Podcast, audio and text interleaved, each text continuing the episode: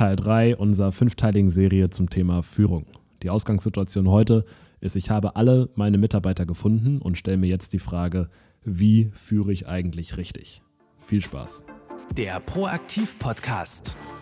Proaktivität, eine der wichtigsten Zutaten für ein erfolgreiches Leben. Florian und Friedemann dokumentieren ihren Weg zu mehr Proaktivität, erzählen aus ihrem Unternehmeralltag und liefern spannende Interviews mit hochkarätigen Unternehmern und Denkern. Schön, dass du wieder dabei bist beim Proaktiv Podcast.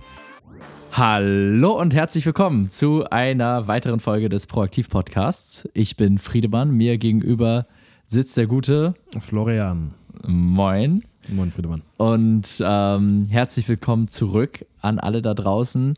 Ähm, heute sind wir nämlich schon bei Part 3 unserer kleinen Serie, Teil 3 von fünf Folgen äh, über das Thema Führung und Teamaufbau für dein Online-Business.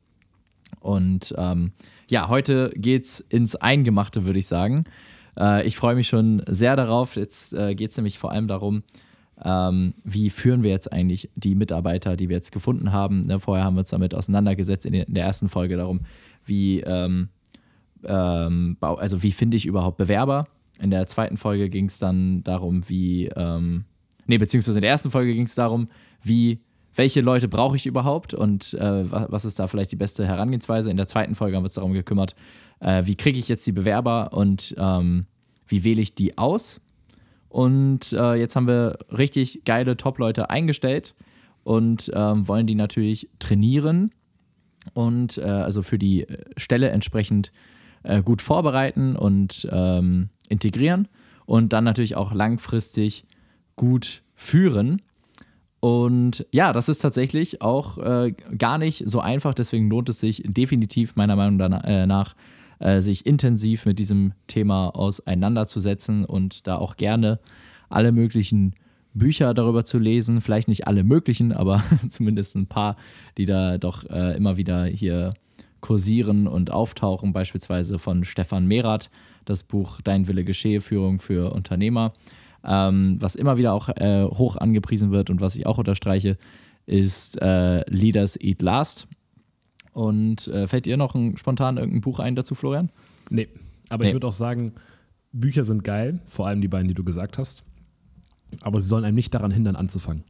Ja, ähm, auf, das glaub, auf keinen Fall, ja. Wenn man, wenn man sich überlegt, soll ich jetzt ein Team aufbauen und man hat sich schon dazu entschieden, dann ist der nächste Schritt, okay, ich lege jetzt so los, ich überlege mir die Stellen, die ich ausschreiben möchte, schreibe mir alle Aufgaben auf, die ich gemacht habe und schalte dann seine, seine Anzeige anstelle von zu sagen, äh, okay, ich will einen einstellen, jetzt lese ich erstmal über Führung, weil das ist, das fällt wieder so ein bisschen in den Bucket von produktiver Prokrastination.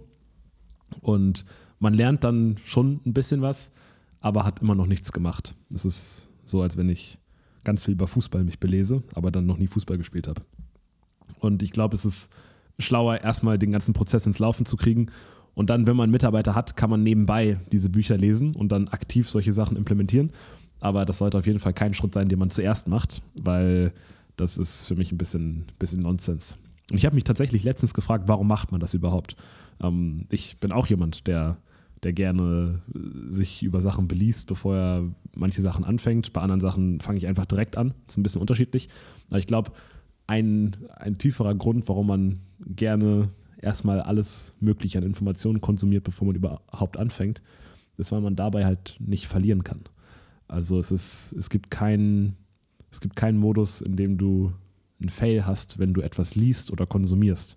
Du nimmst einfach nur auf und es gibt keinen, ja, es ist kein Risk attached. Wohingegen, mhm. wenn ich wirklich was mache, also wenn ich wirklich Leute einstelle, dann habe ich immer einen Risk, es klappt nicht, es wird zu teuer, all solche Sachen. Und deswegen ist es für viele intuitiv die erste Wahl, erstmal sich über Sachen zu äh, aufzuschlauen, ja. anstatt Sachen wirklich anzufangen. Ist glaub, ja auch nicht verkehrt, weil äh, bevor, bevor ich jetzt einfach wahllos, ohne irgendein Hintergrundwissen äh, Leute einstelle, das kann wirklich teuer werden. Und gerade falsche Mitarbeiter in die Firma reinzulassen, ähm, kann äh, so krasse Longtail-Kosten mit sich bringen, Ähm, und dann sogar auch noch Opportunitätskosten. Deswegen, ich finde es gar nicht schlecht, sich erstmal zu belesen, aber vielleicht das Ganze so on the go zu machen. Also, dass vorher. ich ähm, das als eine ähm, Bedienungsanleitung benutze und mir jeden Schritt zu Gemüte führe, vielleicht einen Überblick verschaffe und dann Schritt für Schritt arbeite. So ein bisschen so, als würde ich so einen IKEA-Schrank aufbauen wollen. Ähm, da schaue ich mir erstmal vielleicht so gesamt an, wie soll das am Ende aussehen. Und dann beginne ich mit Schritt 1, lese das und dann mache ich aber auch direkt Schritt 1. So, da habe ich Schritt 1 fertig gemacht, dann lese ich den nächsten Schritt und dann mache ich aber auch Schritt 2. Und ähm, auf die Art und Weise ist man immer ganz gut vorbereitet für das, was jetzt gerade ansteht. Ähm, und kann das dann umsetzen, aber man liest jetzt nicht erstmal die gesamte Anleitung durch und dann ist es schon der nächste Tag, bevor man überhaupt angefangen hat, das Regal aufzubauen. Und so würde ich es auch empfehlen, das mit dem Thema Führung zu machen. Man kann sich hier, glaube ich, mit unserer Reihe erstmal einen ganz guten Überblick verschaffen und dann sollte man aber allerdings ganz schnell wieder dahin zurückkommen, wo man jetzt eigentlich gerade steht. Und zwar, ähm, wenn man jetzt ganz am Anfang ist, hat man vielleicht einmal alle Folgen durchgehört auf zweifache Geschwindigkeit und ähm, dann geht man zack wieder zurück zum Anfang und fragt sich, okay, was brauche ich jetzt eigentlich für Stellen? Vielleicht hat man das aber auch schon on the go so mehr oder weniger gemacht. Und ähm, ja, wenn man dann nochmal Fragen hat, dann kann man immer wieder hier reinhören. Dafür sind die Folgen ja da. Und ähm, so ein bisschen nochmal Inspiration tanken oder gucken, ob man wirklich an alles gedacht hat. Mir gefällt die Analogie zur Bedienungsanleitung sehr gut. Das ist, das ist, glaube ich, how to read books, wenn man auch was hat zum Umsetzen.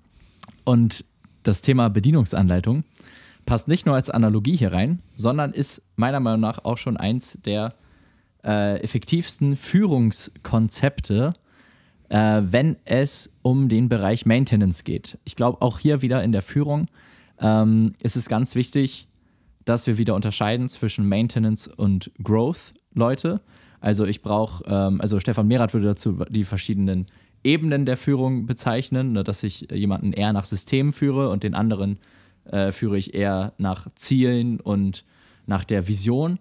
Ähm, und das kann man aber auch eigentlich ganz einfach so runterbrechen, dass eine, die, die Maintenance-Bereiche sind meistens nach klaren Strukturen, Prozessen und Anleitungen ähm, werden die geführt. Und die Growth-Bereiche, die sind wirklich da, was ist die Firmenvision, was ist hier unsere persönliche Wachstumsvision, was ist die persönliche Wachstumsvision des Mitarbeiters? Ähm, und wie, wie können wir hier die Firma irgendwie aufs nächste Level bringen und das ist dann ein ganz anderer Führungsstil. Da würde es nichts bringen, wenn du ihm eine Anleitung gibst, wie er jetzt irgendwie äh, innovativ ist, so Schritt 1, das und das machen und so weiter, sondern da, da herrscht einfach eine andere Dynamik.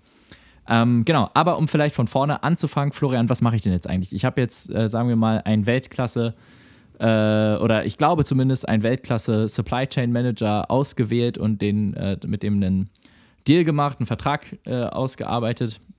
Jetzt möchte ich den einarbeiten. Wie funktioniert das? Wie oder wie, wie mache ich jetzt weiter? Du hast gerade von verschiedenen Führungsebenen gesprochen. Ich glaube, die aller, allererste Ebene, die es gibt und die es auch schon immer gab, war die Ebene Zwang. Die lassen wir ganz raus. Das war früher, als es noch Sklaverei gab, war das die äh, beliebte Ebene, die verwendet wurde, um zu führen. Und dann geht es weiter mit Aufgaben. Dann nach Aufgaben kommt Ziele, dann kommen flexible Ziele und am Ende kommt Sinn. Und ich glaube, wenn du einen Mitarbeiter hast, gerade im Maintenance-Bereich, ist es ganz klar, dass man mit Aufgaben anfängt. Es gibt ganz, ganz kleine Ausnahmen, wo du jemanden hast, der extrem gut geschult ist in dem Bereich, den wir ihm aufgeben möchten. Und dann kann man schon fast gleich anfangen mit, äh, mit, mit Zielen. Das kann ich mir zum Beispiel im Bereich Marketing gut vorstellen, wenn du irgendwie bei uns jetzt in unserem Fall PPC äh, Kampagnen machst und wir haben jemanden, der sich extrem gut mit PPC schon auskennt, vielleicht sogar besser als wir, dann sagen wir nicht, okay, so schaltest du eine PPC-Kampagne, dann machst du das und wenn das passiert, kommt das.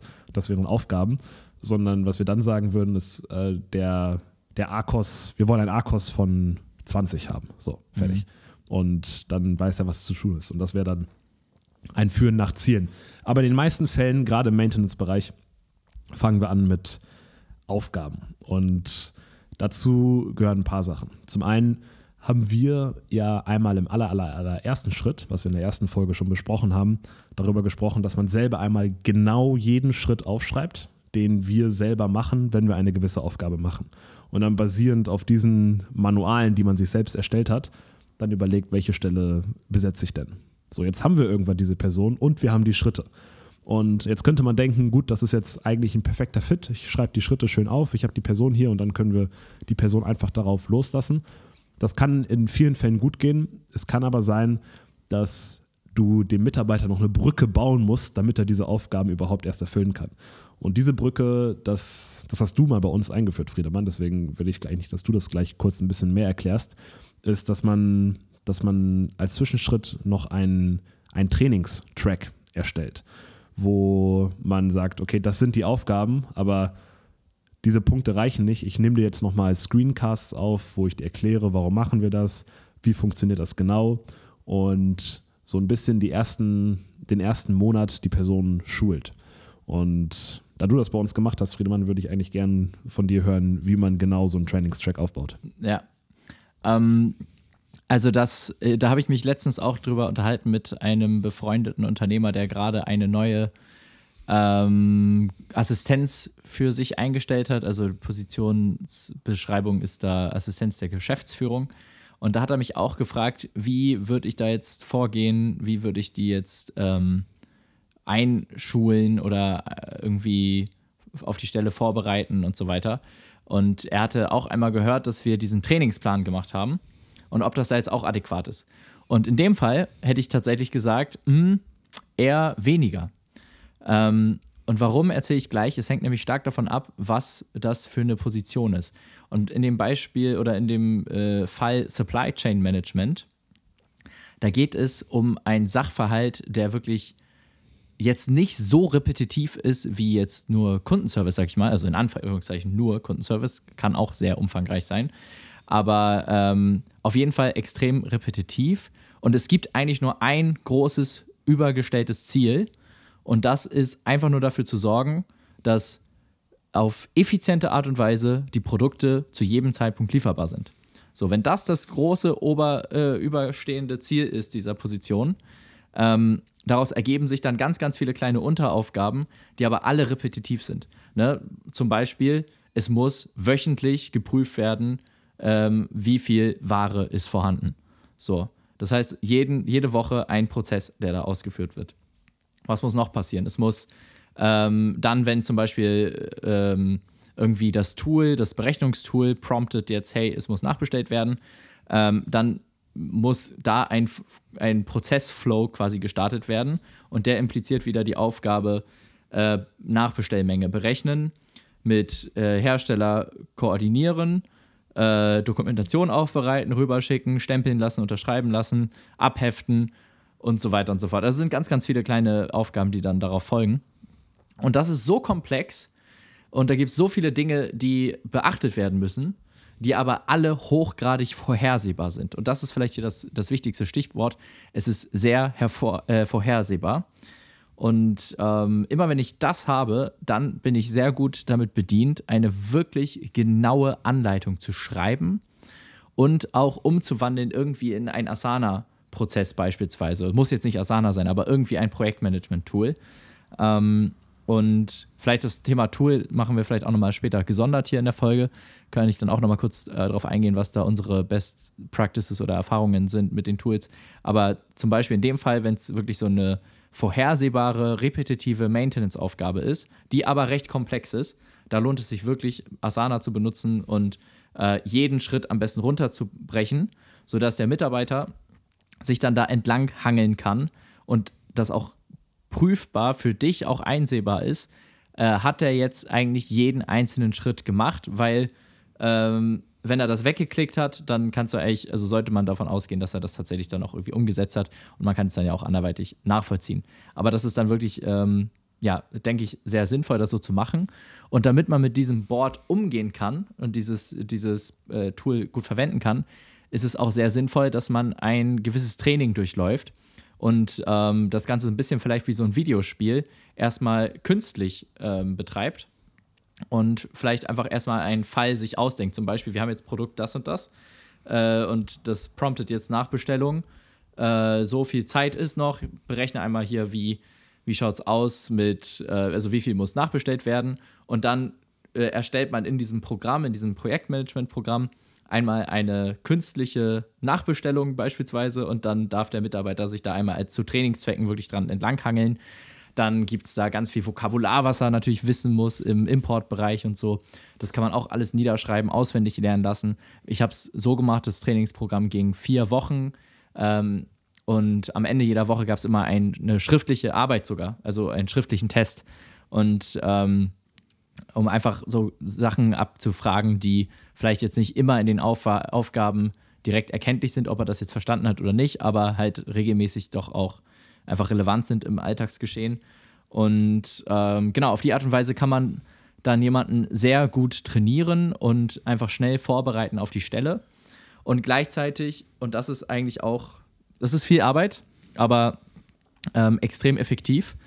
Äh, effizient nicht in dem Sinne, dass man extrem viel Zeit reinsteckt, aber effektiv dadurch, dass man sehr viel Zeit und Geld im Nachhinein sparen kann. Ähm, und zwar, dass man eine Knowledge Base anlegt. Und im Idealfall beides, sowohl schriftliche Dokumentation, das heißt, ich habe alle äh, wichtigen Begriffe mit Erläuterungen, ich habe vielleicht irgendwelche Sachverhalte, die regelmäßig auftauchen und die erklärt. Diese schriftliche Dokumentation kann man auch in ein Projektmanagement-Tool einbauen, dass man es vielleicht an die Aufgaben als Anhang ein kleines Dokument hängt.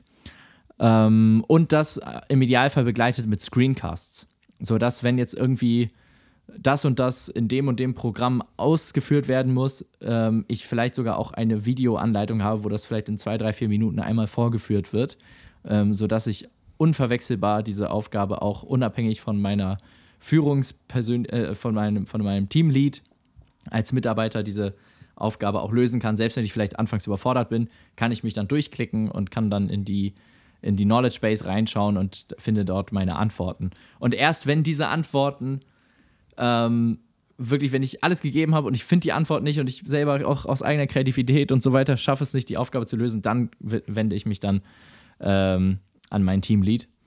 Und ähm, genau, das funktioniert extrem gut bei Aufgaben, äh, die repetitiv sind, die vorhersehbar sind, die maintenance-lastig sind. Und wenn es jetzt allerdings in dem Fall von meinem Kumpel da um jemanden geht, äh, eine Person als Assistenz der Geschäftsführung, da ähm, ja, würde ich mich fragen, wie vorhersehbar ist das? Vielleicht manche Dinge ja, ähm, aber ich sag mal, tendenziell geht es ja eher um Dinge, die, um, um Themen, die vielleicht so im Alltag hochkommen. Ähm, wo, wofür brauche ich eine Assistenz? Die soll mir schnell einen Flug buchen. Die soll mal irgendwie was recherchieren. So, und das kann ich ja gar nicht vorhersehen, was, was genau soll sie jetzt eigentlich alles machen. Ähm, wenn ich das kann und es repetitiv ist, dann kann es sich lohnen, da die Arbeit reinzustecken und auch so eine Dokumentation, vielleicht auch ein Training zu machen, vielleicht im kleinen Stil. Muss dann ja kein ganzer Monat sein, sondern vielleicht eine Woche irgendwie, dass man die wichtigsten Themen mal durchgeht. Aber in der Regel, ansonsten würde ich tatsächlich sagen, ähm, kann man sich das Training da mehr oder weniger sparen und ja, muss einfach schauen, dass man weniger über Systeme dort führt, als mehr über ähm, äh, als über Verantwortung. Also, dass sie verantwortlich dafür ist, wenn du jetzt ein, ähm, ein Problem hast oder ein, ihre Unterstützung brauchst, dass sie weiß, sie ist deine rechte Hand und sie ist die Person, die dir jetzt dabei helfen kann. Und das ist fundamental wichtig, damit du freien Kopf hast, um dich auf strategische, äh, ähm, strategische Themen einzulassen, damit die Firma weiter vorangeht, damit die Firma erfolgreich ist und sie am Ende ihr Gehalt bezahlt bekommen kann und ähm, dass sie deshalb die Verantwortung und äh, auch das Vertrauen von dir geschenkt bekommt, deine Retterin in der Not zu sein. Und dann ist es eigentlich eher wieder ein, gar nicht nur so von wegen äh, stumpf nach Prozessen arbeiten, sondern schon fast eigentlich so Aufgaben bis Ziele von wegen, hey, ich brauche einen Flug oder sowas. Ähm, und dass sie das, dass sie das halt einfach komplett eigenständig alles recherchiert und dass sie eigenständig Lösungen findet. Wenn, wenn irgendwas nicht passt, dann, dann, also da braucht man wirklich viel Eigenständigkeit und die muss man einfach voraussetzen und auch diese, diesen Vertrauensvorschuss schenken, dass sie dann kreativ ihren eigenen Weg irgendwie sich da durchtunnelt, weil das ist eigentlich die wirkliche Kernkompetenz einer guten Assistenz, dass sie ähm, die proaktiv Lösungen, ist. genau, proaktiv ist, die Lösungen selber findet und nicht ihren Chef fragen muss, hey, äh, soll ich den Flug jetzt über Air France oder KLM buchen oder doch Skyscanner oder und so weiter, sondern die muss sich viel ihre eigenen Gedanken machen.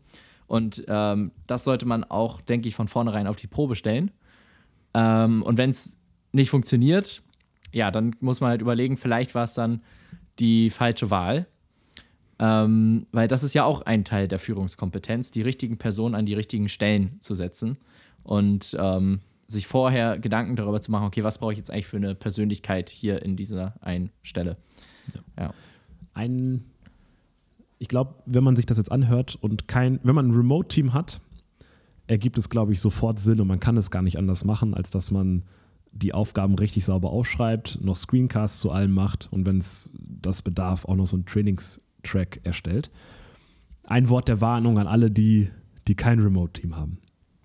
Wenn ich kein Remote-Team hätte, wäre ich sehr verleitet dazu, dass wenn ich den ersten Mitarbeiter habe, dass ich so ein paar die Aufgaben ein paar bisschen aufgeschrieben habe und dann aber ganz viel im One-on-One-Gesprächen der Person beibringe, worum es geht. Sie würde dadurch sehr schnell lernen wir sind in sehr engem Austausch. Ich freue mich auch, weil ich das schnell weitergebe und dann ist das durch. Das Problem ist, ich habe dann aber immer noch eigentlich ganz zu wenig dokumentiert und zu wenig systematisch aufbereitet. Das heißt, dann, wenn ein Monat eine Aufgabe mal nicht gemacht wurde, weil sie gerade nicht anstand, dann einen Monat später wird sie wieder oder ist, ist dann wieder die Fälligkeit dieser Aufgabe, dann habe ich zum einen das Problem, dass die Person das vielleicht wieder vergessen hat. Das heißt, sie fragt mich nochmal. Und so haben wir immer so ein Ping-Pong hin und her die ganze Zeit, weil ich bin die Knowledge Base, die eigentlich hätte irgendwo abgelegt werden müssen. Und das ist der eine Nachteil. Der noch zweite und noch gravierendere Nachteil ist eigentlich der, der im Optimalfall nicht so oft passiert, aber wenn er passiert, ist er scheiße. Und das ist, wenn der Mitarbeiter dich verlässt. Und wenn der Mitarbeiter oder die Mitarbeiterin weg ist, dann musst du alles nochmal genau von vorne machen und hast quasi die ganze Arbeit, die du davor gemacht hast, umsonst gemacht. Wohingegen, wenn ich das alles aufgeschrieben habe, systematisch, überall Screencast dazu gemacht habe, obwohl die Person eigentlich neben mir sitzt. Das heißt, ich hätte auch statt den Screencast zu machen, hätte ich es auch eher einfach erklären können. Aber trotzdem würde ich vorschlagen, einen Screencast zu machen, dass wenn die Person irgendwann mal das Unternehmen verlässt, was sehr gut sein kann, dass ich dann eine Remote-Kraft oder auch eine neue äh, Kraft einstellen kann, die, die nicht remote ist, sondern vor Ort, aber wo ich dann sagen kann, hey, herzlich willkommen Unternehmen, das ist die Knowledge Base. Hier sind alle Aufgaben, die du äh, in den ersten, im ersten halben Jahr bearbeiten wirst, bearbeiten, bearbeiten wirst, sind hier drin. Und da sind auch Erklärvideos drin, wie man die bearbeitet. Ich als Angestellter würde mich freuen und äh, ich als Führungskraft freue mich auch, weil ich habe ein einziges Mal in meinem gesamten Leben diese Aufgabe dokumentiert und jetzt kann ich das immer wieder copy-pasten und ich habe keinen, keinen ja. neuen Aufwand, den ich da reinstecken muss. Ja. Und ich glaube, gerade wenn man vor Ort ist, verleitet man oder ist man dazu verleitet, das nicht, äh, äh, das nicht, das nicht ganz so ernst zu nehmen. Ja, man, man möchte ein guter Chef sein und äh, sehr viel Nähe zum Mitarbeiter haben. Genau. Aber eigentlich schadet man ähm, dem Verhältnis und man schadet auch dem Mitarbeiter dadurch, weil man ihn abhängig von einem macht, von einem selber macht anstatt wenn man einmal wirklich ein gutes System aufbereitet hat und dann die Gespräche, die man dann auch hat, sich nicht um Kleinigkeiten drehen, sondern dann vielleicht auch wirklich bedeutungsvoll sind und so auch abgespeichert sind, so von wegen, hey, Gespräche mit meinem Chef, da geht es dann immer richtig was und da werden dann wichtige Themen besprochen, wichtige Dinge besch äh, beschlossen und so weiter. Ähm, es gibt auch viele coole E-Learning-Tools. Ne? Da geht das Ganze dann auch ein bisschen einfacher und flüssiger und dann ist man da vielleicht auch ein bisschen flotter durch äh, wenn man das äh, alles dokumentiert. Und Loom ist zum Beispiel ja. eins, wo man gute Screencasts aufnehmen kann. Ja, genau. Ja, äh, wir haben viel mit QuickTime aufgenommen. Äh, das war rückblickend nicht so smart, weil QuickTime extrem große Dateien speichert. Und äh, bei Loom ist das automatisch immer äh, komprimiert und dann hat man, kann man auch längere Videos, ähm, Screencasts und so aufnehmen, ohne jetzt äh, super viel Speicherplatz wegzunehmen. Ähm, ja, genau. So viel zum Thema Training. Und ähm, ja, Florian, wie, wie sieht es denn aus, wenn ich jetzt jemanden habe, den ich, äh, bei dem ist es jetzt nicht so super repetitiv, zum Beispiel, äh, ich brauche jetzt jemanden im Growth-Team, im Innovation-Team. Und da machen wir jetzt richtig, wir wollen herausfinden, was sind neue Produkte, was sind neue Dienstleistungen, die wir anbieten können. Wir möchten Marktrecherche betreiben. Ähm, wie, wie führe ich da? ich glaube, in solchen Bereichen geht es darum, Angst zu eliminieren. Ähm, wo, wo in der Maintenance es noch darum geht, das Ergebnis muss immer gut sein und immer auf den Punkt genau sein, damit wir weiter äh, so erhalten bleiben können äh, ist es im Growth-Bereich genau andersrum. Da geht es eigentlich darum, das Ergebnis soll auch gut sein, aber ich will vor allem eine Kultur fördern, die es erlaubt, Experimente zu machen. Und wenn, wenn das jetzt bei uns im Produktmanager bedeutet, okay, denk gern auch mal out of the box. Wir, ich weiß, wir sind in, dieser, in diesem Bereich tätig, aber denk gern mal out of the box, guck mal, ob du noch was anderes findest und dass man versucht, in der Kommunikation mit der Person ein, der Person zum einen Verantwortung über, zu übertragen und zum anderen aber auch es ihr erlauben, Experimente zu machen im Gedanken. Das heißt, es ist kein Experiment, dass man irgendwie mal 100k irgendwo hinballert und dann guckt, ob das passt. Aber in der Ideation-Phase, wo es darum geht, ich will neue Produkte mir überlegen oder ich will mir eine neue Marketingstrategie überlegen für Leute mit einem Online-Shop ohne Amazon. Oder in all diesen Bereichen, da geht es, glaube ich, hauptsächlich darum, die Person, der Person Verantwortung zu übertragen und ihr Angst wegzunehmen. Ja. Was man noch machen kann, ist, man kann für, das gilt aber sowohl für den Growth als auch für den Maintenance-Bereich, man kann Budgets oder Rahmen erstellen, die, die, man, ein, die man einfach nur zum Experimentieren verwenden kann, ohne Rücksprache mit uns zu halten. Beim, beim Kundenservice würde das zum Beispiel bedeuten, alle Anfragen, die du mit einem Budget von 50 Euro klären kannst, sprich, okay, er braucht einfach neue Produkte im Wert von 50 Euro oder das und das fehlt noch, da schicke ich jetzt mal 50 Euro da und dahin. All solche Sachen, die du für unter 50 Euro klären kannst, klär sie und frag uns nicht. Und erst über 50 Euro äh, brauchst du die, die Bestätigung von uns. Oder mhm. wenn es nicht 50 Euro ist, kann auch 500 sein oder ja. je nachdem, wie man es sich überlegt. Und genau das gleiche im Growth-Bereich. Alle Samples, die du bestellst, die unter 200 Euro sind, bestell sie einfach, gib Gas, hab keine Angst, dass da was Falsches dabei ist. Das sind alles Summen, die wir jetzt schon mal pro forma, äh, die wir jetzt schon mal blanko-checkmäßig freigeben. Und das ist, glaube ich, ein System, das verringert ganz viel Absch Feedback-Loops, die man hin und her macht, die einfach ganz viel Zeit fressen, weil ich bin ja auch nicht immer direkt erreichbar.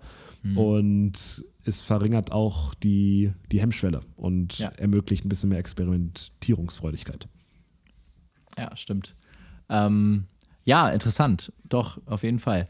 Ähm, einfach, also die, genau, da braucht man Leute, die, die Verantwortung tragen können und auch eigenständig arbeiten können. Ja. Also da, weil es funktioniert nicht, dieses, dieser kreative Wachstumsprozess, dort nach Aufgaben und Prozessen zu arbeiten. Da kann man, man kann natürlich, äh, um die, den Überblick zu behalten, wo man jetzt ist, kann man sich auch Prozesse schaffen.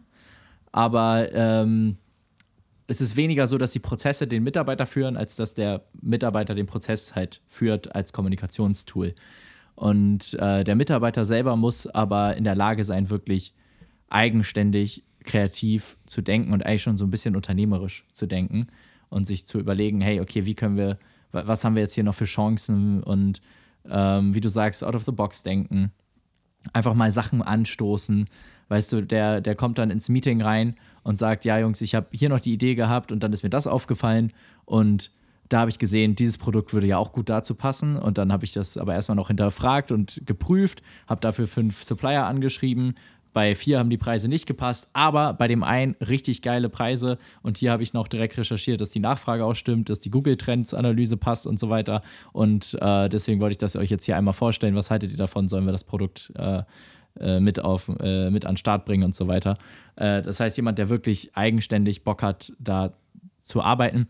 Und da, äh, genau, so jemanden kann man natürlich sehr gut über Ziele führen, anstatt über Aufgaben äh, indem man sagt, hey, wir haben jetzt das Ziel ähm, insgesamt, überlegt man sich erstmal selber, wir wollen äh, Wachstum 20, 30 Prozent dieses Jahr hinlegen. Das sind vielleicht so und so viel 1000 Euro Umsatz. Was ist dafür nötig? Vielleicht irgendwie ein paar neue Produkte, neue Produktsparte oder sonst was. Und dann kann man das irgendwie runterbrechen auf irgendein greifbares Ziel für den Mitarbeiter, was er sich vorstellen kann ähm, und was dann auch realistisch ist. Natürlich ähm, akribisch, aber definitiv realistisch und dass er dann äh, ja selber kreativ werden darf ähm, mit den mit den mit dem Modus operandi der Firma, äh, wie die Firma bisher gewachsen ist, aber natürlich auch mit Offenheit für neue neue Wege. Und genau, vielleicht so vom ganz praktischen Alltagsführen, ähm, ja, ist das vor allem über über Calls, äh, äh, ich sag mal Projekt-Update-Calls. Ne, da kann man regelmäßig einmal die Woche oder sowas oder vielleicht auch zweimal die Woche, äh, je nachdem, wie brisant es gerade läuft und wie, äh, wie schnell das Feedback reinkommt und wie schnell Dinge besprochen werden müssen, äh, kann man da einen Call machen. Und ähm, zwischendurch kann man aber auch sagen, zwischen den Calls wird nur, also ist einfach Funkstille, es sei denn, es ist wirklich brennend. Ähm, und alle Informationen werden bis, bis in den Call zusammengetragen und dann entsprechend entschieden in dem Call, wie es weitergeht, äh, sodass man direkt eine starke, ein starkes Fundament hat für den Call. Ähm, Friedemann, ja. Wenn, was würdest du sagen, für all die Sachen, die wir jetzt besprochen haben in der letzten halben Stunde, was würdest du sagen, sind so die Go-To-Tools, die man auf jeden Fall haben muss? Ja. Ähm, genau, das, das ist ja eigentlich auch wieder, also das ist, das gehört ja zu dem ganzen Thema wie kommuniziere ich überhaupt mit meinen Mitarbeitern? Weil eigentlich jede, jedes Tool im Mitarbeitermanagement ist eigentlich ein Kommunikationstool. Entweder mit meinem Team äh, äh, oder für die Teammitglieder untereinander oder auch einfach ein Kommunikationstool für mich selber in meiner Kommunikation mit mir selber als Teamlead oder als Mitarbeiter mit mir selber. Und ähm, ja, also ich glaube, die, die Klassiker, die da draußen unterwegs sind, Asana und Slack, sollten die meisten kennen. Ähm, wenn man es noch nicht kennt, auf jeden Fall ganz klare Empfehlung, sich das mal anzuschauen. Bin ich großer Fan von. Ich arbeite jeden Tag damit. Und ähm, genau, ganz kurz vielleicht, Asana ist vor allem extrem dann, also vor allem dann richtig wertvoll, wenn man so Maintenance-Bereiche hat, repetitiv und vorhersehbar so wie wir es vorhin durchgespielt haben. Also da kann man sehr komplexe, sehr genaue und übersichtliche ähm, äh, Systeme und Prozesse erschaffen, die einfach sicherstellen, dass an alles gedacht wird äh, und diese, diese menschliche Fehlerkomponente daraus genommen wird. Ähm, ist auch ein gutes Tool, um zu überwachen, sage ich mal, ohne auf die, äh, also auf die Finger zu schauen, ohne penetrant zu sein. Weil du kannst einfach einen Zugang haben und dann schaust du halt an, passiert alles oder nicht oder äh, wurde vielleicht eine Aufgabe zwei, drei Wochen liegen gelassen oder wurde sie regelmäßig gemacht. Ähm, genau, und äh, Slack finde ich vor allem sehr gut, was die, ja, was so das, was so die Kommunikation zwischen Calls angeht. Und ich sag mal so, man hat ja eigentlich, früher hat man sehr viel über E-Mail gemacht. Ich finde, E-Mail ist sehr unübersichtlich und ich arbeite überhaupt nicht mit E-Mail, zu, äh, zumindest innerhalb des Teams. Ähm, und dann hat man noch die Option, äh, eigentlich hat man die Option zwischen einer Nachricht oder einer E-Mail, einem Telefonat oder einem Meeting. Und das Meeting ist entweder ein echt oder halt im Remote-Kontext wäre es ein Zoom-Call. Und äh, Slack oder diese, dieses Nachrichtenformat ist vor allem, finde ich, für, ja, eigentlich sollte man versuchen, alles da rein zu komprimieren, weil es geht einfach wirklich am zeiteffizientesten und man kann es sich auch so legen, äh, wann man halt, wann halt, wann es halt passt. Man kann die Benachrichtigung ausstellen, man kann Slack abschalten und sagen, ey, eine Stunde am Tag gucke ich da rein, beantworte kurz alle Fragen, alle Probleme, die aufgetaucht sind und äh, kriege das eben hin.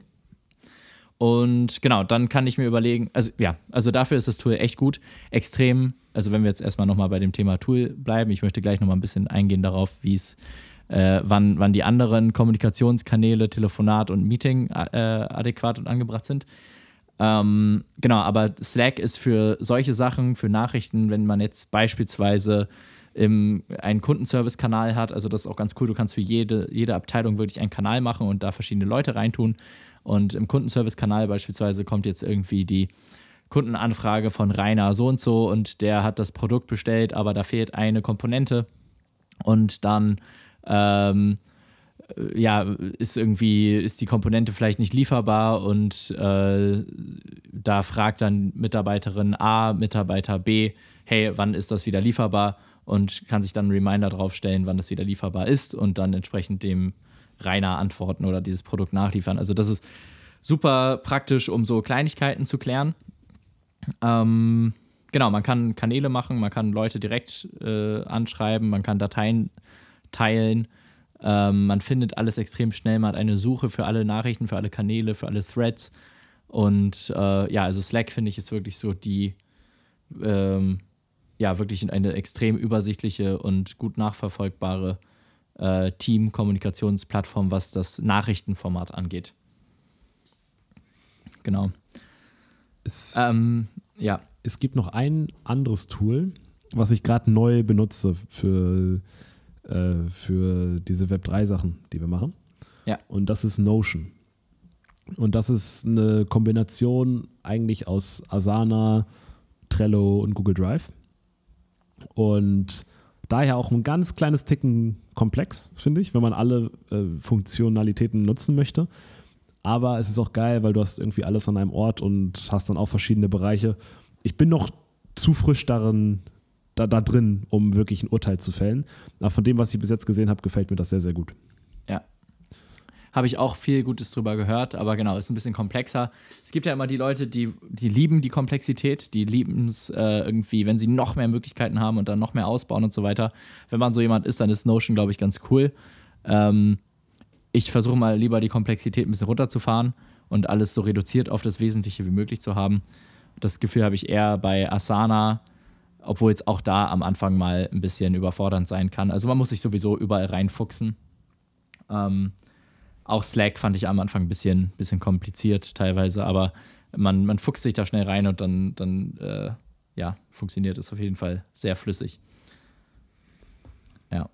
Ähm, genau, was ich dann noch interessant finde, äh, das Thema Nachricht oder E-Mail, aber jetzt in dem Fall sage ich mal Nachricht, weil wir einfach nur noch über Slack arbeiten, äh, Telefonat oder Meeting. Und dazu hat Tim Ferriss was geschrieben in der Vier-Stunden-Woche. Ähm, und zwar, seine Ansicht ist, alles, was du irgendwie denk erdenklich in eine E-Mail packen kannst, äh, mach es als E-Mail. Wenn es nicht geht, dann machst du es halt als Telefonat. Und wenn es unbedingt sein muss, dann machst du ein Meeting. Und ähm, warum sieht er das so radikal? Ähm, das Ding ist, ich glaube, die in der, in der Führungskultur ist es oft so, dass für jeden Kleinsheet ein Meeting gemacht wird, wenn es gar nicht nötig ist oder ähm, ja, wenn es eigentlich nur eine Kleinigkeit ist. Und was ist das Problem mit Meetings? Sie sind extrem zeitineffizient. Und ähm, es ist eigentlich eine Kunst, ein Meeting wirklich effektiv und effizient zu gestalten. Alleine, weil man ja oftmals schon mit Dingen beginnt wie, hey, ja, moin, alle sind da, okay, erst vielleicht wartet man noch zwei, drei Minuten, bis dann der Letzte drin ist im Meeting. Dann äh, gibt es vielleicht sogar noch ein bisschen Smalltalk. Und bis man dann wirklich anfängt, sind vielleicht fünf bis zehn Minuten vorbei. Und dann wird viel um den heißen Brei geredet, es wird viel diskutiert hin und her und sowas. Das kann alles cool sein, wenn es wirklich produktiv ist und ein vorbereitetes Fundament hat und vielleicht die Probleme schon mitgebracht wurden und Lösungsansätze vor allem mitgebracht wurden, nicht nur die Probleme. Ähm, aber für jeden Kleinsheet ist es oftmals einfach sehr viel, äh, ja, recht ineffizient. Am Ende ist es eine Quintessenz, äh, die man in theoretisch in ein bis zwei Minuten hätte klären können oder entsprechend auch mit ein, zwei Nachrichten. Ja, Und Naval, ähm, genau. Naval sagt das gleiche. Er meint, wenn dich jemand nach einem Meeting fragt, frag ihn, ob du ein Telefonat machen kannst. Wenn dich jemand nach einem Telefonat fragt, frag ihn, ob du es in einer E-Mail klären kannst. Wenn jemand Ja. eine E-Mail schreiben möchte, frag ihn, ob er dir eine SMS schreiben kann. Ja. ähm, genau, aber wie, wie siehst du das? Also wann, wann findest du passt, also wann würdest du eine Nachricht schreiben, wann würdest du doch zum Hörer greifen oder findest du es auch in Ordnung, wenn die Person dich anruft und äh, wann findest du ist ein Meeting adäquat? Ich finde, geschrieben ist immer, fast immer der beste Weg, also E-Mail oder Slack oder was auch immer, weil da hat man auch dokumentiert, was abgesprochen wurde. Wenn du ein Telefonat machst, ist es nicht ganz so klar, was wurde abgesprochen, wie hat die andere Person das verstanden. Am Ende gibt es einen Konflikt oder ein, kein optimales Ergebnis und dann kann man in der Reflexion sich nicht ganz genau überlegen, was da eigentlich falsch gelaufen ist. Deswegen bin ich ein großer Fan von E-Mails oder, oder Slack-Nachrichten. Es gibt aber Situationen, wo man in einem Ein-Minuten-Telefonat Sachen so schnell klären kann so schnell Kontext geben kann, wie man es in der E-Mail nicht hätte machen können. Das sind aber für Sachen, die dann einmal gemacht werden müssen. Ich erinnere mich, es gab irgendwann mal ein, ein Problem bei der Umsatzsteuervoranmeldung und das habe ich dann auf Slack gesehen. Und dann dachte ich, okay, ich könnte es jetzt erklären in der E-Mail, aber ich könnte auch einfach zehn Sekunden anrufen, zack, zack, zack, und dann ist das Problem beiseite und das Problem wird es nie wieder geben. Und dann habe ich mich für, die, für, den, für den Anruf entschieden. Es gibt einen Fall, wo ich denke, wo es immer einen Call oder ein Meeting geben muss. Und zwar sind das für regelmäßige One-on-One-Gespräche. Und da kann man sich dann überlegen, was da rein soll. Das ist auf jeden Fall vielleicht ein, Check-up, wie geht es dir gerade, was, was läuft bei dir, einmal die, Prüf die Prüfung der Aufgaben, das Durchsprechen, was ist alles passiert, wie bist du damit umgegangen. Also ein Mitarbeiterreflexionscall. Genau, quasi. so ein Mitarbeiterreflexionscall. Mhm. Was fehlt dir? Bist du, ja. bist du happy im Unternehmen? Ähm, wo man ja. selber vielleicht äh, 30 Prozent des, des Calls einnimmt, aber die anderen 70 Prozent gestaltet vielleicht sogar der Mitarbeiter, wo er die Sache mit dir bespricht, die ihm auf dem oder die ihr auf, dem, auf der Seele liegen. Und das sind Sachen, die sollte man auf jeden Fall nicht skippen. Weil diese 1 zu 1 Calls oder Meetings sind die, die die Beziehung zu der Mitarbeiter festigt und auch für auch ganz richtungsweisend sind für eine gute Unternehmenskultur. Weil das sind die Calls, wo du die Unternehmenskultur verkörpern kannst und auch immer wieder an die Leitlinien des Unternehmens so ein bisschen erinnern kannst. Und dann kannst du auch zum Beispiel fragen, okay, wo, wir sind jetzt der Proaktiv-Podcast, ne? in welchem Bereich warst du, warst du besonders proaktiv letzte Woche? Und dann erzählt, ja, hier, da und da habe ich das und das gemacht und da habe ich euch gar nicht gefragt, ich habe das einfach so geregelt. Und dann kann man durch seine Reaktion auch bestimmtes Verhalten fördern oder halt nicht fördern. Und ich bin ein großer Freund davon, wenn jemand was gut gemacht hat, dass man das dann auch wirklich belohnt, verbal und das dann auch wirklich so meint, weil ich glaube, so, so eliminiert man ein bisschen die Angst vor ähnlichen Sachen und erhöht die Motivation, sowas nochmal zu machen. Ja. Und für solche Sachen bin ich ein großer Freund von, von echten Calls und echten Menschen. Ansonsten wird das sehr, sehr seelenlos. Ja, verstehe. Ähm, das heißt eigentlich alles, was wirklich nur oder größtenteils Sachbezug hat, versuche ich so klein komprimiert wie möglich zu machen. Also am besten per, also alles, was irgendwie vor allem Maintenance-Bereich angeht, als Nachricht wenn es jetzt vielleicht mal ganz kurz um eine Überlegung, ein kleines Back and Forth geht, kann ich schon mal noch ein kleines äh, Telefonat reinwerfen, aber dann vielleicht auch äh, wirklich nur zwei, drei, vier Minuten. Ähm, und wenn es aber wirklich um die Person geht, wenn es jetzt ein Mitarbeitergespräch ist, eine Reflexion ähm, oder irgendwas, wo man auch eine Teambuilding-Komponente dahinter sieht, ne, wo es sinnvoll ist, vielleicht zu dritt in einem Call zu sein und weil die sich besser kennenlernen sollen, sich ein bisschen beschnuppern sollen, Vertrauen aufbauen sollen, dann ist ein, äh, ein Meeting ähm, da die, das, das Werkzeug der Wahl. Ja. Also immer ja. dann, wenn es nicht um nicht wirklich um inhaltliche Sachen geht, sondern eher so auf Metaebene. Ja. Für so, so, so langfristige Sachen, die. Beziehungsebene. Genau, die Beziehungsebene. Mhm. Richtig. Du hattest eben noch gesagt, äh, bei der E-Mail oder bei dem Text gibt es weniger Missverständnisse, weil klar kommuniziert wurde oder es einfach man sich vor allem darauf berufen kann.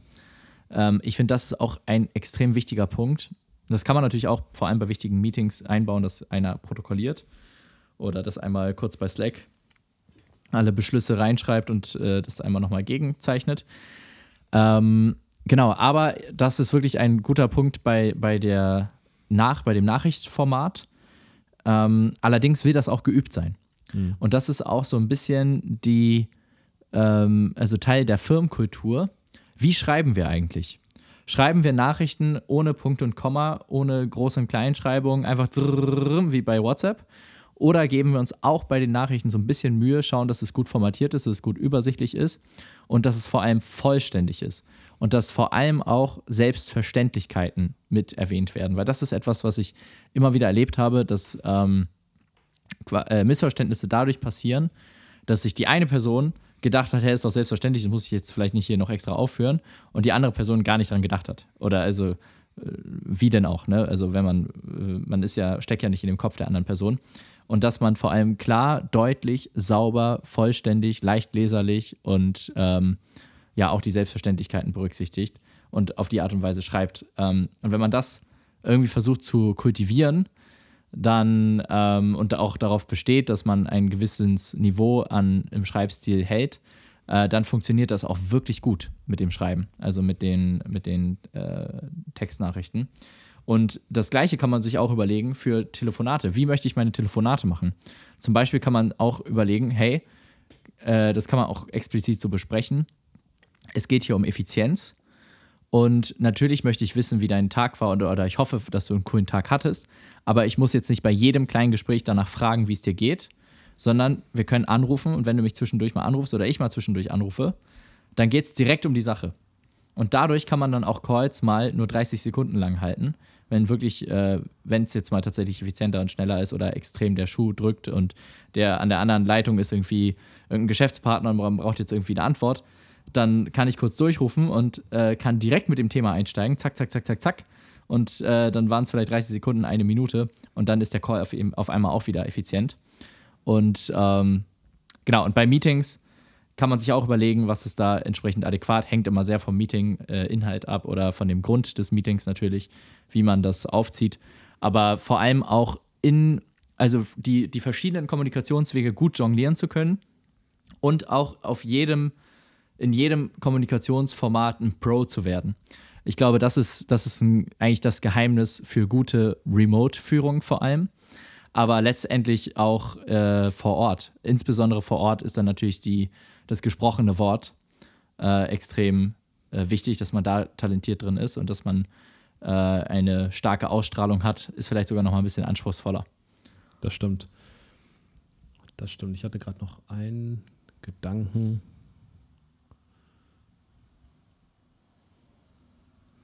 Der mir gerade entflogen ist. Vielleicht fällt er dir später nochmal ein.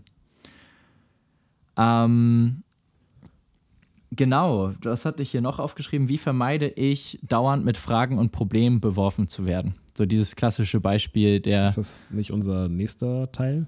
Äh, nächster Teil, nee, noch nicht. Das hatte ich, das hatte ich hier noch mit drauf äh, geschrieben. Also, was das heißt, ist jetzt nicht, wie, wie löse ich Probleme, sondern im Grunde genommen, wie. Also, der Mitarbeiter hat jetzt ein kleines sachliches Problem, meine ich. Also, äh, irgendwie irgendwo hakt Zeit. Und wie vermeide ich jetzt, dass der mich jetzt direkt anruft und entsprechend äh, direkt eine Lösung von mir erwartet? Und wie kriege ich es hin, dass ich, dass er ein bisschen selbstständiger ist und erstmal selber versucht, das Problem zu lösen. Ähm, und erst, äh, ja, wenn das nicht geht, in die Knowledge Base schaut, wenn das nicht funktioniert, online recherchiert, vielleicht andere Leute zur Hand holt und erst im letzten Schritt auf mich zukommt, wenn das Problem gar nicht lösbar ist. Ich glaube, auch da geht es darum, wieder die richtigen Rahmenbedingungen zu schaffen. Und zwar hat er überhaupt eine Knowledge Base. Das ist schon mal eins. Wurde er gut geschult? Wenn das alles stimmt, dann weiß er eigentlich schon mal, wo er die Basic-Sachen nachschauen kann. Und dann auch so ein Thema, was wir vorhin auch angesprochen haben, ist, hat er ein, ein gewisses Budget, in dem er sich einfach frei bewegen kann. Hat er eine gewisse Fehlertoleranz, die er einfach ausreizen kann, ohne dass es ein Problem mit uns gibt. Und wenn man das klar kommuniziert und da eine gute Erwartungshaltung hat. Und wenn wir am Anfang auch schon sagen, unsere Erwartungshaltung ist nicht, dass bei jeder Kleinigkeit du zu uns kommst, sondern eher, dass du Kleinigkeiten regelst und vielleicht am Anfang uns dann sogar mitteilst, hey, dieses Problem hatte ich, so habe ich es gelöst, jetzt ist es vorbei.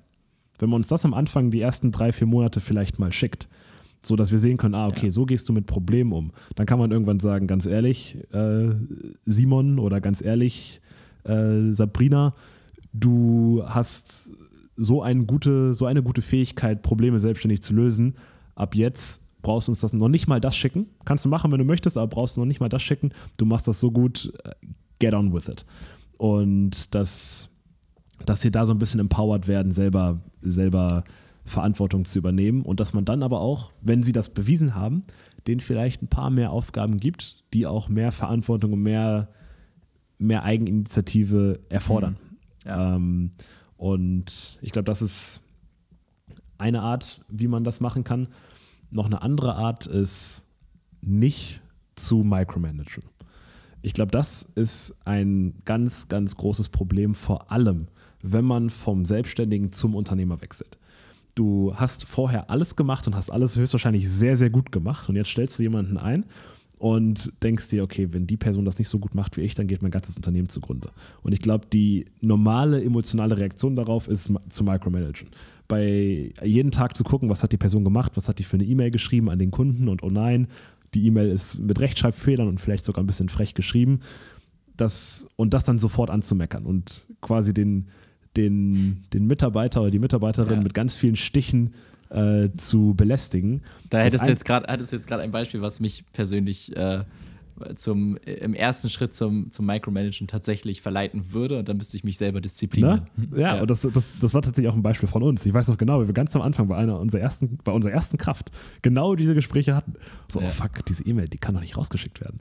Ja. Ähm, das, Problem, das Problem beim Micromanagen ist aber, dass es der Tod für Proaktivität ist. Mhm. Wenn ich, ich weiß das von, von, von Freunden, die mir berichtet haben, wie sie gemicromanagt wurden. Und das waren extrem proaktive Freunde, die sehr viele Sachen sehr gerne in die Hand genommen haben und die dann gesagt haben, ganz ehrlich, ich werde so gemicromanagt, äh, ich, ich mache es einfach irgendwie, weil es kommt eh negatives Feedback zurück. Und dann kann ich so verändern, dass die Person, die es kontrolliert, dass es ihr gefällt und dann ist gut. Aber dass da auf ja. einmal die Eigeninitiative komplett weggenommen wird.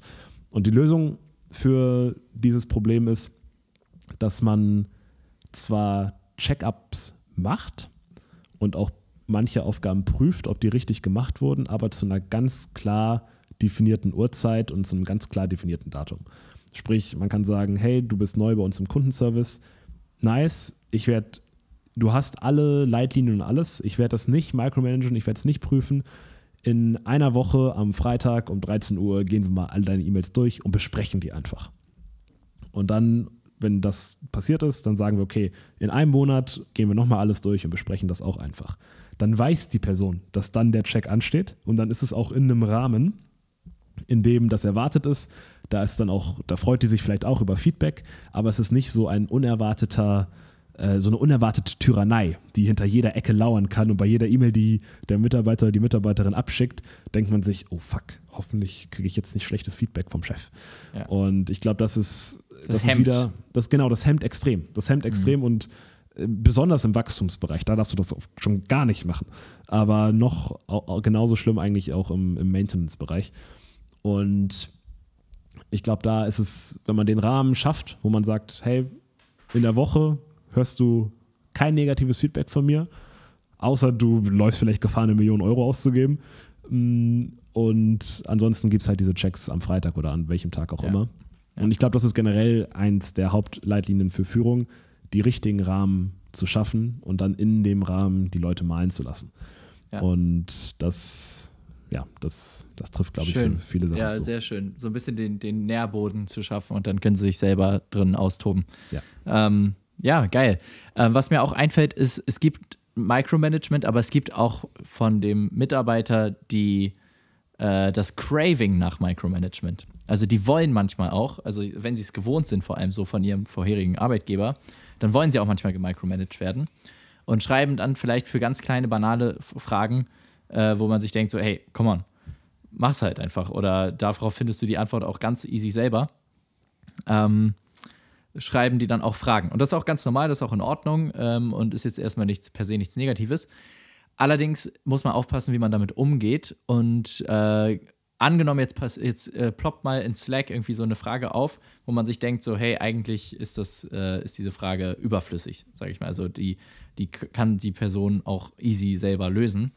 Ähm, dass man sich nicht angewöhnt, immer jede Frage direkt, zack, zack, zack, so schnell wie möglich zu beantworten, weil man denkt, ah, ich möchte bloß keine Zeit verlieren, bloß kein, kein Risiko eingehen, dass wir irgendwie Umsatz verlieren oder Kosten haben oder sonst was, sondern dass man erstmal abwartet und dass man sich selber so eine ganz tiefe innere Ruhe aufbaut und keine große Angst davor hat, ähm, dass sich vielleicht mal so ein paar Nachrichten anstauen und man die vielleicht auch wirklich proaktiv abarbeitet und sich sagt, jeden Tag oder vielleicht auch nur alle zwei oder drei Tage nehme ich mir eine Stunde vor und in diesem Zeitraum beantworte ich diese Nachrichten. Und äh, ansonsten gar nicht. Und ich hatte es schon so oft, dass ähm, im Nachhinein eine Anfrage durchgestrichen wurde, Also man kann bei Slack dann das alles raus, äh, bearbeiten, raus äh, markieren und dann auf Durchstreichen klicken, sodass ich noch lesen kann, theoretisch, was hat sie da gefragt. Aber es ist dann durchgestrichen und dann drunter ein kleiner Kommentar, hat sich schon erledigt, hab, hab äh, das Problem gelöst. Und äh, dann sehe ich irgendwie, ja, das kam anderthalb Tage danach. Ja. So, weil ähm, der erste Impuls ist oftmals, oh, ich komme hier nicht weiter, ich muss irgendwie jemanden fragen. So, und dann fragt man erstmal und dann denkt man sich, hm, okay, ja, eigentlich brauche ich das jetzt aber relativ schnell, vielleicht kriege ich es ja doch irgendwie gelöst. Wenn dann halt die ganze Zeit keine Antwort kommt. Natürlich irgendwann nach zwei, drei Tagen antwortet man mal. Oder wenn man auch auf den ersten Blick sieht, okay, das ist was, das kriegt sie niemals hin, dann macht man vielleicht nochmal äh, fundamental irgendwie einen Call oder sonst was. Aber ähm, ja, dass man da einfach so ein bisschen innere Ruhe hat und nicht diese dauernde Verfügbarkeit auch signalisiert, weil je schneller man antwortet, desto schneller kommen dann auch die Rückfragen. Und ähm, genau, das, das würde ich sagen, beugt auch dem vor, dass man halt dauernd Fragen und Probleme bekommt, vor allem im Remote-Bereich. Wenn man dann vor Ort ist, da finde ich das äh, System ganz cool, dass man ähm, als Chef erstmal auf jeden Fall ein abgeschlossenes Büro hat, also ein abgetrenntes Büro. Also das finde ich fundamental wichtig. Und dass man dann auch Büro-Anklopfzeiten hat und äh, Zeiten hat, in denen absolut nicht gestört werden darf. Also in denen wirklich niemand äh, das Recht hat, reinzuschauen. Und dann vielleicht ein Zeitraum von, also besonders wenn die Tür zu ist, ne, wenn die Tür offen ist, dann kann man vielleicht auch sagen, das bedeutet auch wieder, äh, es ist, äh, ich bin gerade hier ganz locker am Telefonieren oder sowas, oder es ist, ich bin gerade privat oder mache gerade Pause oder sonst was, oder ich, ich äh, habe kein Problem damit, wenn Leute reinkommen. Aber wenn die Tür zu ist, dann, dann kann man auch sagen, ja, ist wirklich gar nichts. Es sei denn, immer dienstags und donnerstags zwischen 14 und 16 Uhr. Da kann man dann anklopfen und mit irgendwelchen Problemen zu mir kommen und dann hat man auch ein offenes Ohr, und ein bisschen Zeit. Ähm, dass man das auf die Art und Weise ähm, handhabt und auf die Art und Weise die Requests reguliert, die von den Mitarbeitern kommen und die, die von der eigenen Seite kommen, die kann man ja immer noch frei regulieren. Also selbst wenn die Tür eigentlich zu ist, kann man sie ja trotzdem jederzeit wieder öffnen, rausgehen zu den Mitarbeitern und mit denen irgendwas besprechen, wenn man es entsprechend machen möchte. Äh, das finde ich persönlich ist ein cooles Modell. Gibt natürlich viele Meinungen dazu, aber äh, ja, ich ja, finde mir gefällt es, cool. weil das ist voll so ein bisschen gegen die, gegen die Konsensmeinung von, von flachen Hierarchien und äh, Broad Space Office, wo jeder, äh, wo alle Türen, wenn überhaupt, aus Glas sind. Äh, ich ich, ich mag es, wenn, wenn die eigene ja. Meinung ein bisschen gegen sowas gehen. Hm, was und das heißt trotzdem nicht, dass die Unternehmenskultur schlecht ist. Ich finde einfach nur schön, wenn es für alles einen klaren Rahmen gibt. Voll. Auch was du vorhin mit den, mit, den, mit den Telefonaten gemeint hast. Wenn es diese effizienten Telefonate gibt, wo es wirklich nur um den Inhalt geht, heißt es aber auch gleichzeitig, und das haben wir auch eingebaut, dass es vielleicht einmal alle zwei Wochen oder einmal im Monat oder einmal jede Woche, je nachdem, wie man es haben möchte, es Telefonate gibt, wo es nur um persönliche Themen der Mitarbeiter geht. Das hatten wir eigentlich mal, das kann man vielleicht kurz erwähnen, wir hatten, wir hatten recht lange Zeit genau solche, solche Calls, wo wir gar keine Agenda haben und wo einfach nur die Mitarbeiter und die Mitarbeiterinnen ihre Themen an uns rantragen können. Und wenn gar nichts kam, haben wir Fragen gestellt, die sie beantworten können, konnten, aber nicht mussten, aber einfach so oberflächliche Fragen, wo die anderen, also nicht oberflächliche Fragen, aber Fragen, wo der Mitarbeiter sich entscheiden kann, wie tief er jetzt gehen möchte. Und wenn der Mitarbeiter gesagt hat, okay, ich, ich brauche den Call nächste Woche nicht, dann war es seine, in, in seiner Freiheit, diesen Call auch abzusagen. Und aus, aus meiner Erfahrung sind da extrem tiefe Gespräche entstanden. Extrem tiefe. Gespräche von zum Teil, ich kann das, ich kann die, die Inhalte jetzt hier nicht teilen, aber Gespräche, die zum Teil weit darüber hinausgehen, was ich sogar von, von einem guten Freund erwarten würde, was, was da für Gespräche passieren können, über äh, persönliche Sachen, die die Mitarbeiter beschäftigt haben. Und das geht auch nur, weil es auch dafür einen ganz klaren Rahmen gab. Wenn es nämlich für nichts einen klaren Rahmen gibt, dann werden solche Themen nie angesprochen. Dann wird nur oberflächlich gesagt, ja, ja. hey, wie geht's dir? Ja, mir geht's gut, aber das bringt gar nichts. Dann kann ich das lieber ganz weglassen, habe einen extrem effizienten Call auf der einen Seite und habe einen extrem emotionalen, tiefen Call auf der anderen Seite und lass den ganzen Larifari-Quatsch aus der Mitte raus. Deswegen auch das, was du vorhin mit den Offices meintest, es gibt einfach einen klaren Rahmen für alles und dadurch wird alles viel tiefer behandelt und nicht so shine, happy, live-mäßig, sondern äh, dann das dann ordentlich abgehandelt. Mhm. Ja, das, das noch dazu. Ja, finde ich, find ich sehr nice. Also äh, der Rahmen für alles, ich glaube, das ist echt so ein Thema, ähm, das trifft es sehr gut, weil du musst halt dann auch aufpassen, dass nicht die emotionalen Themen beispielsweise dann ins Alltagsgeschehen irgendwie genau. reinrutschen und man auf einmal keinen normalen sachlichen Call mehr führen kann, ohne dass es dann wieder angesprochen wird und es dann ausartet in, einem, in einer halben Stunde, äh, was da gerade privat irgendwie alles schief läuft. Ähm, und genauso auch in dem äh, lokalen Office, dass man ähm, ja halt sich wirklich über alles Gedanken macht, so dass die Leute ähm, ihren Rückzugsort haben für Stillarbeiten, dass sie aber auch einen Ort haben, wo sie vielleicht regelmäßig, wenn sie vielleicht, äh, vielleicht, dass die Kaffeemaschine so platziert ist, dass man an dem äh, Cafeteria-Bereich vorbeigeht oder sowas und wenn da gerade jemand sitzt, dann kann man mit ihm quatschen. Oder vielleicht, wenn man auf dem äh, Weg zum Drucker ist, dass man da irgendwie Serendipitous Moments ähm, initiiert. Aber wenn man wieder in seinem Büro ist, dann wird dort gearbeitet. Oder man möchte, man setzt sich dann vielleicht irgendwie zu zweit irgendwo hin. Aber ähm, genau, dass man halt die Rahmen entsprechend schafft und dass es nicht einfach so ein Haufen ist, der von irgendwie Mitarbeiter, Führungsebene, Chef, alle sind in einem großen Raum, alle könnten die ganze Zeit theoretisch miteinander quatschen und es ist total chaotisch. Das äh, funktioniert meiner Meinung nach nicht so richtig. Ja. Ähm, ja, Florian. Eine kurze Sache. Ja. Drei Wörter noch, die eine Lieblingsantwort auf viele Anfragen sind, die per Slack kommen.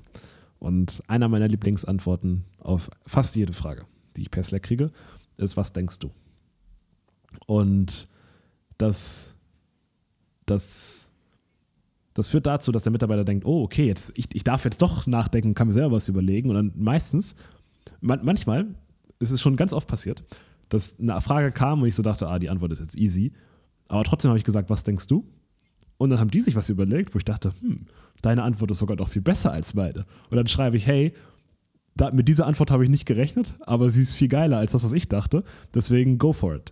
Und ich glaube, das über einen längeren Zeitraum gemacht führt dazu, dass die äh, Mitarbeiter vielleicht manchmal gar nicht mehr fragen, sondern gleich sich überlegen, was denke ich denn eigentlich? Ja. Und dann selber mit äh, Lösungsvorschlägen kommen. Und ich glaube, ja über einen Zeitraum sieht das erst so aus, okay, hier habe ich eine Frage und dann schreibe ich, was denkst du und dann kommt die Antwort. Und dann irgendwann wird sich dieser Chat ändern zu, hey, hier habe ich eine Frage, ich denke dazu das und das, soll ich das so machen? Fragezeichen. Und dann schreibt man wahrscheinlich oft ja oder was auch immer. Und dann irgendwann kommen diese ganzen Fragen gar nicht mehr, weil die Person macht das einfach selber, weil sie schon so viel Confidence ja. gesammelt hat, dass sie es machen darf. Cool. Und ja, das, das ist mir dazu noch eingefallen. Ich lieb's. Nice. Richtig geil. Was, was denkst du? So simpel, aber ähm, kann definitiv ein Gamechanger sein, ne? weil es wieder Vertrauen, Verantwortung signalisiert und äh, somit das Beste im Mitarbeiter rausholt. Unabhängig ähm, vom Mitarbeiterkontext. Diese drei Wörter sind auch extrem powerful im, in privaten Beziehungen. Ich habe ich hab ganz oft gemerkt, dass wenn, wenn, wenn Leute wenn ich mit, mit, mit tollen, guten Freunden rede und es geht um irgendwas, irgendein Problem auf, auf der Seite von, von der Person von mir gegenüber, dann habe ich manchmal ganz viele Gedanken dazu. Aber bevor ich die mitteile, frage ich erstmal, was denkst du? Und dann kommen manchmal viel bessere Gedanken und denke ich mir, oh gut, dass ich gefragt habe, weil du hast, du hast es viel mehr drauf als ich gerade. Und äh, du, du weißt eigentlich schon ganz genau, was die Lösung ist, nur manchmal braucht man so diesen Anstoß zu, was denkst du? Und ich glaube, genauso brauche ich auch manchmal den Anstoß, dass man sagt, okay, Florian, was denkst du eigentlich? Und dann denke ich mir, ah ja, okay, eigentlich weiß ich es jetzt doch. Ja. Und äh, das, ja, mhm. das ist, das sind, ist, glaube ich, eine gute, eine gute Frage für alle Lebensbereiche. Geil. Nice, cool. Ja, äh, lieber Zuhörer, liebe Zuhörerin, ich hoffe, ähm, das war eine wertvolle Folge für euch. Ich bin mir sicher, denn ich habe selber noch mal sehr viel gelernt. Und ähm, ja, richtig geil. Ähm, ich freue mich jetzt schon auf die nächste Folge, Folge 4 dann ähm, bald. Und da geht es dann vor allem darum, wie lösen wir Probleme, wie lösen wir Konflikte und wie beugen wir diesen auch vor. Dann gehen wir auch ein bisschen auf das Thema Rangdynamik ein im Teambuilding und ähm, dann sind wir eigentlich auch schon wieder fast durch mit der, mit der ähm, Serie. Und ja, es hat mich wieder sehr gefreut. Ebenso. Vielen Dank fürs Einschalten und bis zum nächsten Mal. Bis dann, lieber Zuhörer, liebe Zuhörerin. Ciao, ciao.